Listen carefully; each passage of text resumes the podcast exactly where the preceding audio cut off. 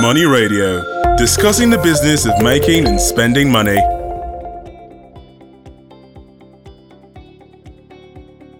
Hello, you're welcome to today's edition of Money Radio, a program that brings to you the latest developments in Nigeria's business and economy cycles and issues of business around the world. My name is Innocent Odo, and together we shall focus on the issues around the petroleum industry bill that was just passed by the Senate of the Federal Republic of Nigeria on Thursday last week. And I have uh, in the studio uh, analyst who will help me do justice uh, to this uh, important uh, uh, topic. I have uh, Nse Anthony Oko. Nse Anthony Oko is an analyst and a writer. And so you're welcome to the program. Thank you. It's good to be here. And we also have Kes Hammond. Kes, you're welcome to Thanks the program. Very much. So before we go into the uh, main item proper, let's have some news tidbits.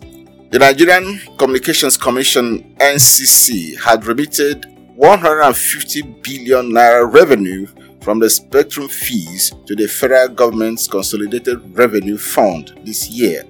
The telecoms regulatory agency exceeded its 36 billion naira projected revenue from spectrum license fees for 2021, having recorded over 150 billion naira from this revenue source within the 5 months of the year.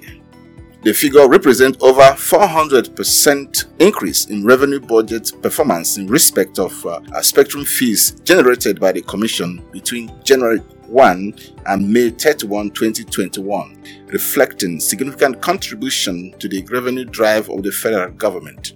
Uh, speaking on the revenue performance, the executive vice chairman of the commission, Professor Umar Garba Danbatta, said that the impressive uptick in spectrum fees was the result of the favorable turn of events for the telecom sector, which at the time of preparing the estimate for the 2021 budget of the Commission was not clear due to the ravaging impact of COVID 19 on the global economy. The Nigerian Exchange Limited market capitalization stood at 19.76 trillion naira as the end of June 2021, marking the first half of the new year.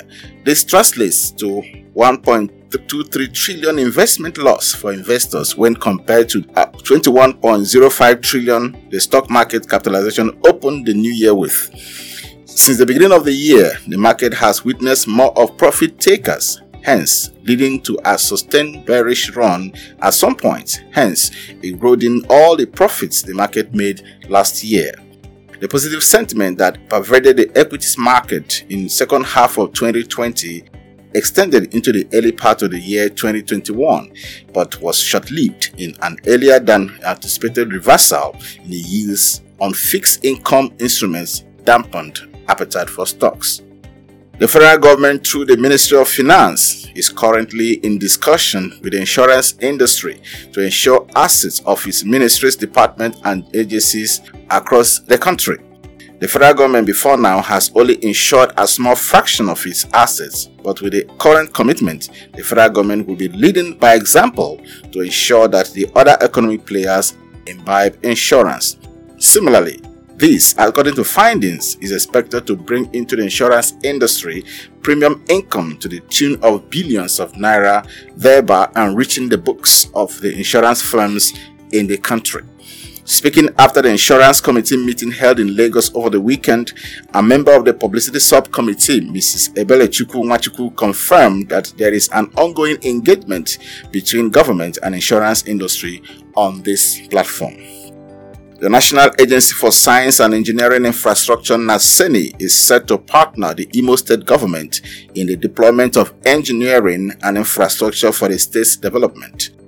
Making a presentation during a courtesy call to the governor of Imo State, Senator Hope Uzodinma, at the Imo State Government House, the executive vice chairman of NASENI, Professor Mewalima Haruna, who led the top management staff of the agency on the visit, offered myriad of possible areas of collaboration with the state.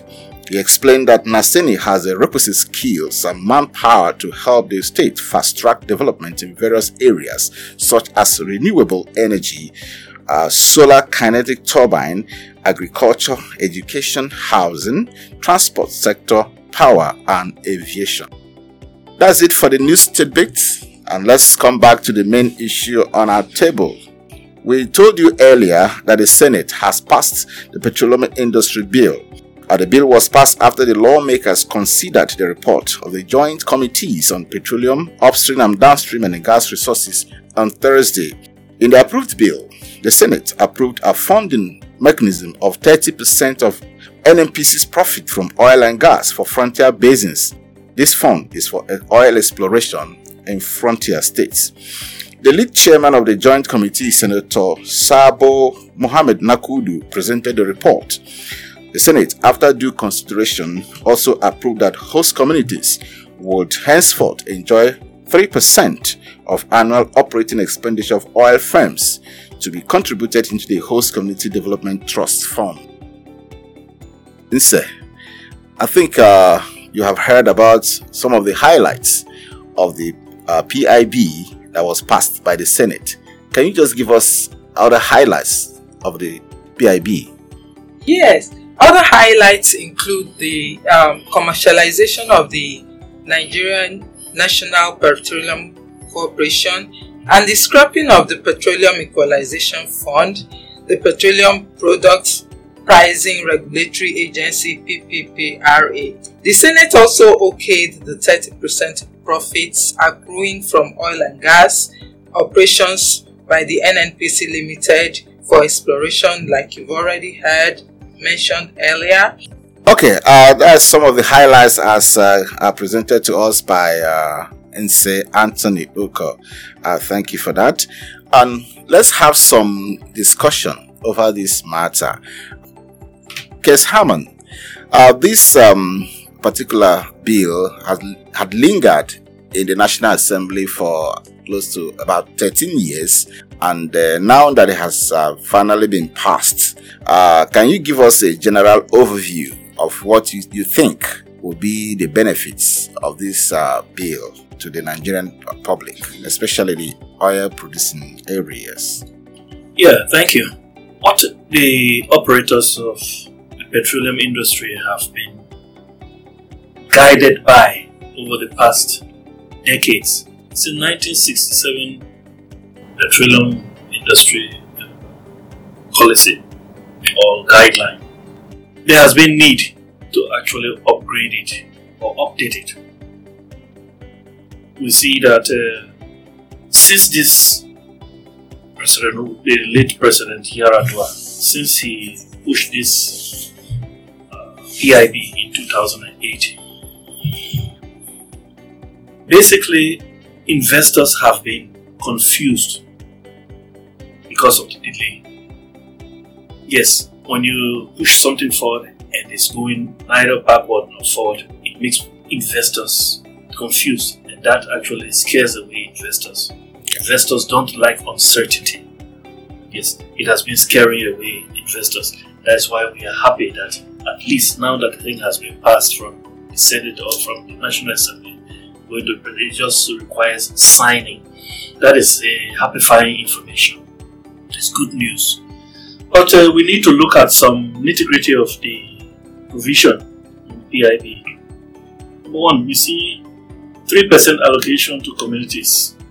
About a week before now, it was uh, in the news. Uh, National Economy carried that news, uh, Reuters carried that news, and a number of uh, other news uh, houses carried the news that communities, whose communities, were angling for 10%, that is from 2.5% to 10%, and that scared everybody that uh, this might be another reason to delay the bill. Well, happily, it has been passed, but we hope that uh, there will be harmonization. Uh, it's the Senate that has uh, allocated 3%, the House of Representatives are uh, allocated or they have uh, recommended 5%. So we hope that there will be harmony when it gets to the president's table, there will be no cause for confusion any longer and it will be passed. And we hope too that uh, the host communities will be happy about it. However, if they are not even happy, we know that once the bill is passed into law, it can always be amended, and uh, that is good news. At least for now, we know that investors will not be as confused as they were or they are, as they have been.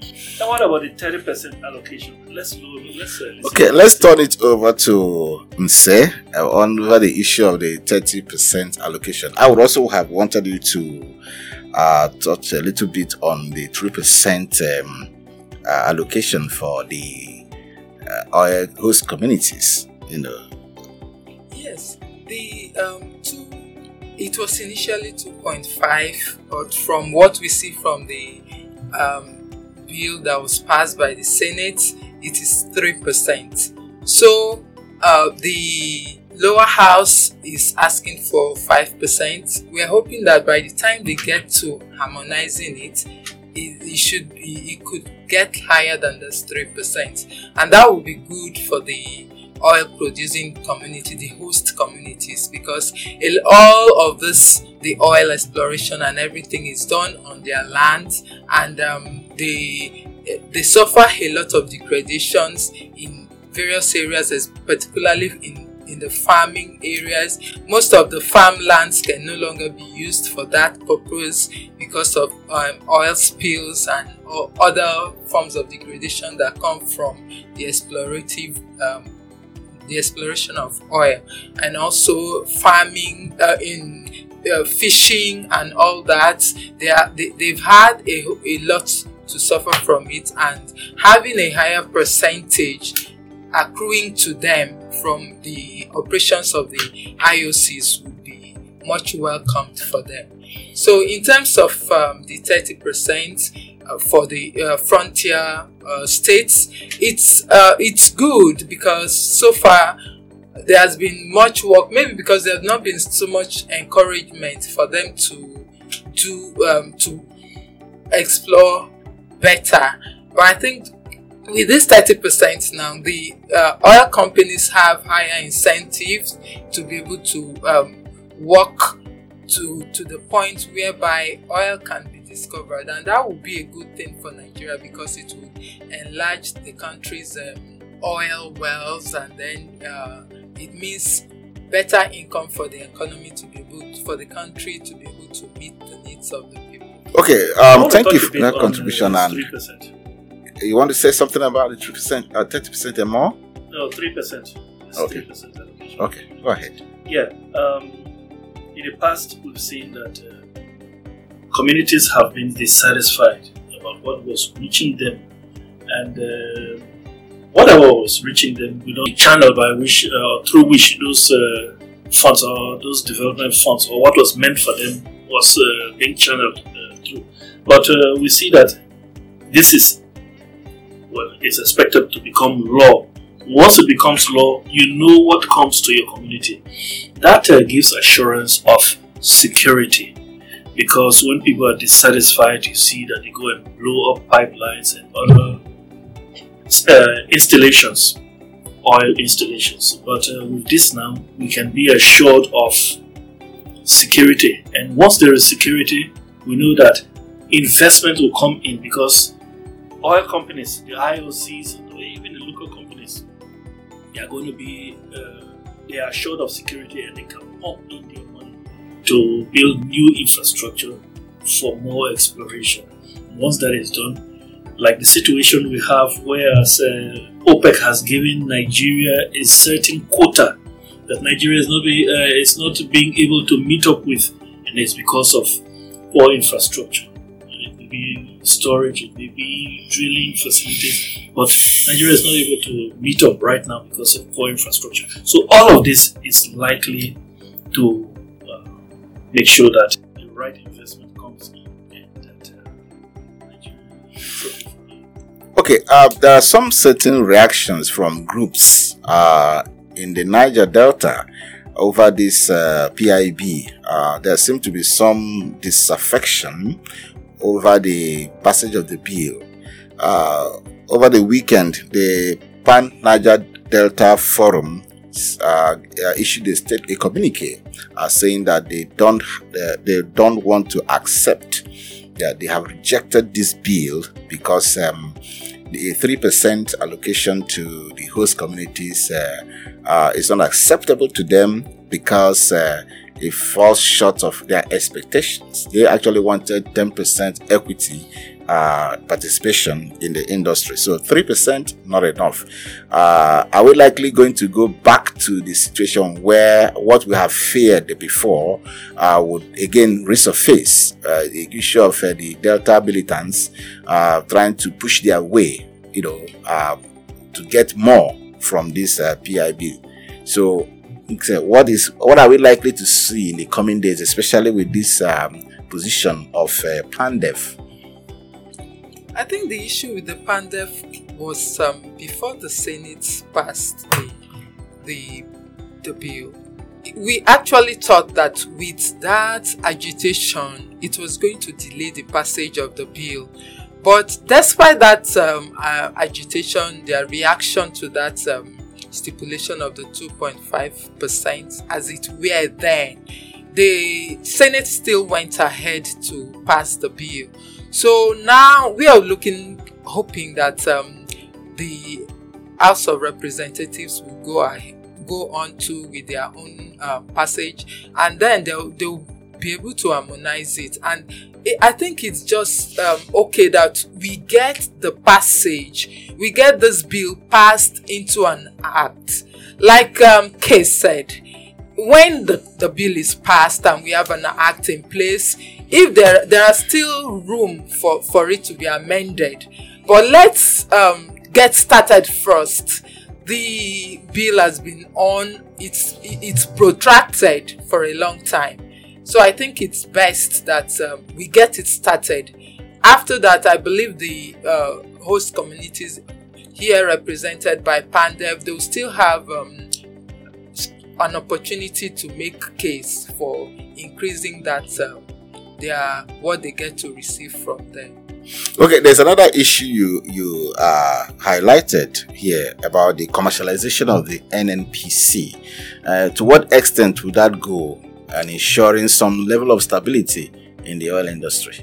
Yes, it is good because it will remove a lot of um, autonomy from the from the uh, NNPC. It will, it will deregulate the operations of the NNPC. Breaking it down, it's going to come, they are going to be broken down into six different companies and um, like uh, the Minister of State for Petroleum said after the passage of the bill by the Senate that the NNPC Limited, as it will become, will become a CAMA regulated company. That's the Companies and Allied Matters Act. So that puts it, um, it, it, it puts it out there where it can operate with more transparency and expect to be accountable to the people.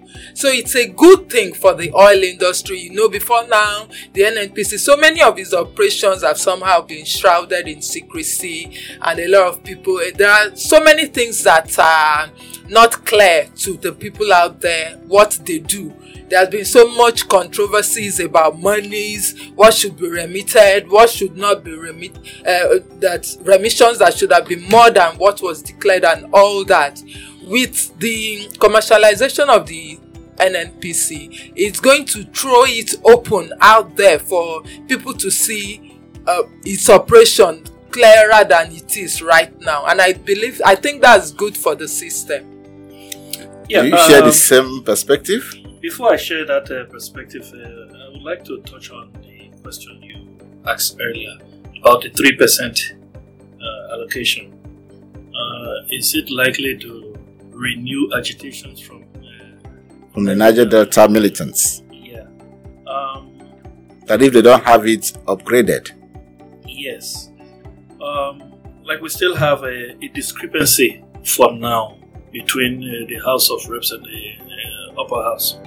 Yes, uh, they are angling for 5%, whereas the Senate is angling for 3%. Be that as it may, I think looking at the issue of security, you know, in a secure environment, investments come in. considering the fact that we have 30% allocation to frontier states and we have 3% to communities, communities are responsible basically for security. I think it would have uh, been more practical if more of this 30% had been pushed to that 3% to prop it up so that uh, the community uh, dwellers, uh, host communities will be more satisfied and we ensure security than uh, to put 30% into what you are not sure of. And that 30%, if you look at it, is a kind of still shrouded in it's, it's, it's a kind of let me not say black hole but some, some kind of brown hole. Because we don't know where that money is going to. We can claim well this is how much we are putting into this uh, project or this exploration pro- project but we don't know where it's going to but taking it to the host communities we will see development and will make, that will ensure that they are satisfied uh, so i think uh, the members all those are uh, the members of the both houses are very intelligent people, and uh, what informed their decision, I can't say. But from my layman point of view, I think they should have taken from this 30% to add to this 3% to make it more and ensure maybe, security. Maybe it's also shrouded in politics. Uh, uh, maybe this uh, there's some political angle to the issue of uh, 30% um, exploration for frontier states. Uh, I would ask sometime, I asked someone some time ago about um, the definition of what they mean by frontier states so that we begin to understand it in the right perspective. Um, so if we are funding such a, an exploratory uh, uh, exercise, we should know uh, where we're channeling the funds. So what do you think? Is it shrouded in politics or there's some uh, altruistic intentions about it? Well, I think um, what everything, almost everything has a political um, undertone to it. So there may be some political undertones to this as well. But basically, I think it's to encourage the um, uh, frontier states to have uh, the oil companies to be more serious with the frontier states. I think it's. Uh, anyway, the um, operations of the PI bill it's still unfolding, and I believe that as it unfolds, we'll get to see what that 30% is really meant for and how it will be utilized. And hopefully, Nigerians will be able to question it and to see, to, to know.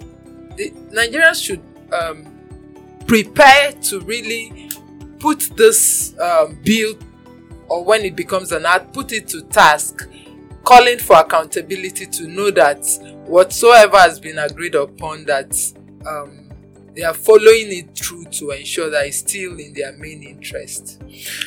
Yes, indeed. Uh, I think uh, we now have a uh, an operating uh, system where the oil industry will be thoroughly regulated uh, once it is passed into law uh, when the president or if the president gives his assent to it it's still in the process just like you said one thing however uh, is that um, there's this uh, fixation with uh, oil in Nigeria. And uh, I'm saying this because uh, uh, some couple of days ago, the Crown Prince of Saudi Arabia uh, is trying to, has, you know, uh, introduced very elaborate plans to move Saudi Arabia from oil economy into other places. I mean, diversification into space science, um, the tourism industry, the aviation industry. When you look at the plan, you see an elaborate system of uh, an organized way of uh, trying to move away from the oil into other sectors of the economy. And uh, that is one country that is the number one oil producing country in the world, trying to move away from the oil economy, as people have predicted that in the next 10 or 20 years, uh, oil may not necessarily be very, very important to the world economy. So nations are actually moving away from oil to other sources. And uh, aren't we too fixated mm. on oil industry in Nigeria that everything is just about oil? Kes, I, I, I, I, I turn that over to you. Well, the European Union is looking at 2020, 2033, 2035 to have a 100% switch to use of renewable fuel to drive uh, automobile. Uh, there are also projects on generating electricity that are not uh, backed by fossil fuel, are not based on fossil fuel. So we can see that there is uh, a reason to be concerned there that um, if the country right now, if Nigeria does not make maximum use of the opportunity available, that is, you know, if there will be any diversification, the funds to diversify will have to come from this very industry, the oil industry.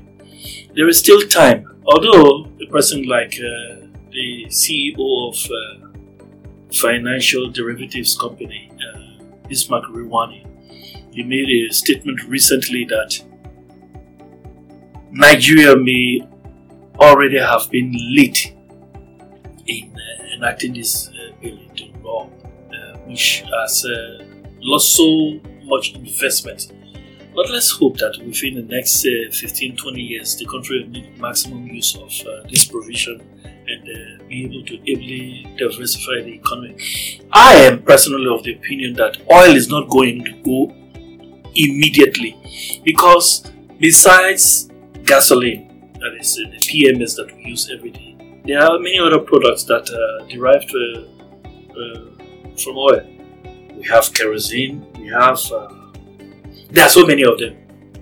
There are so many of them. And unlike coal, which was a mono product. This uh, uh, fossil fuel is a multi product.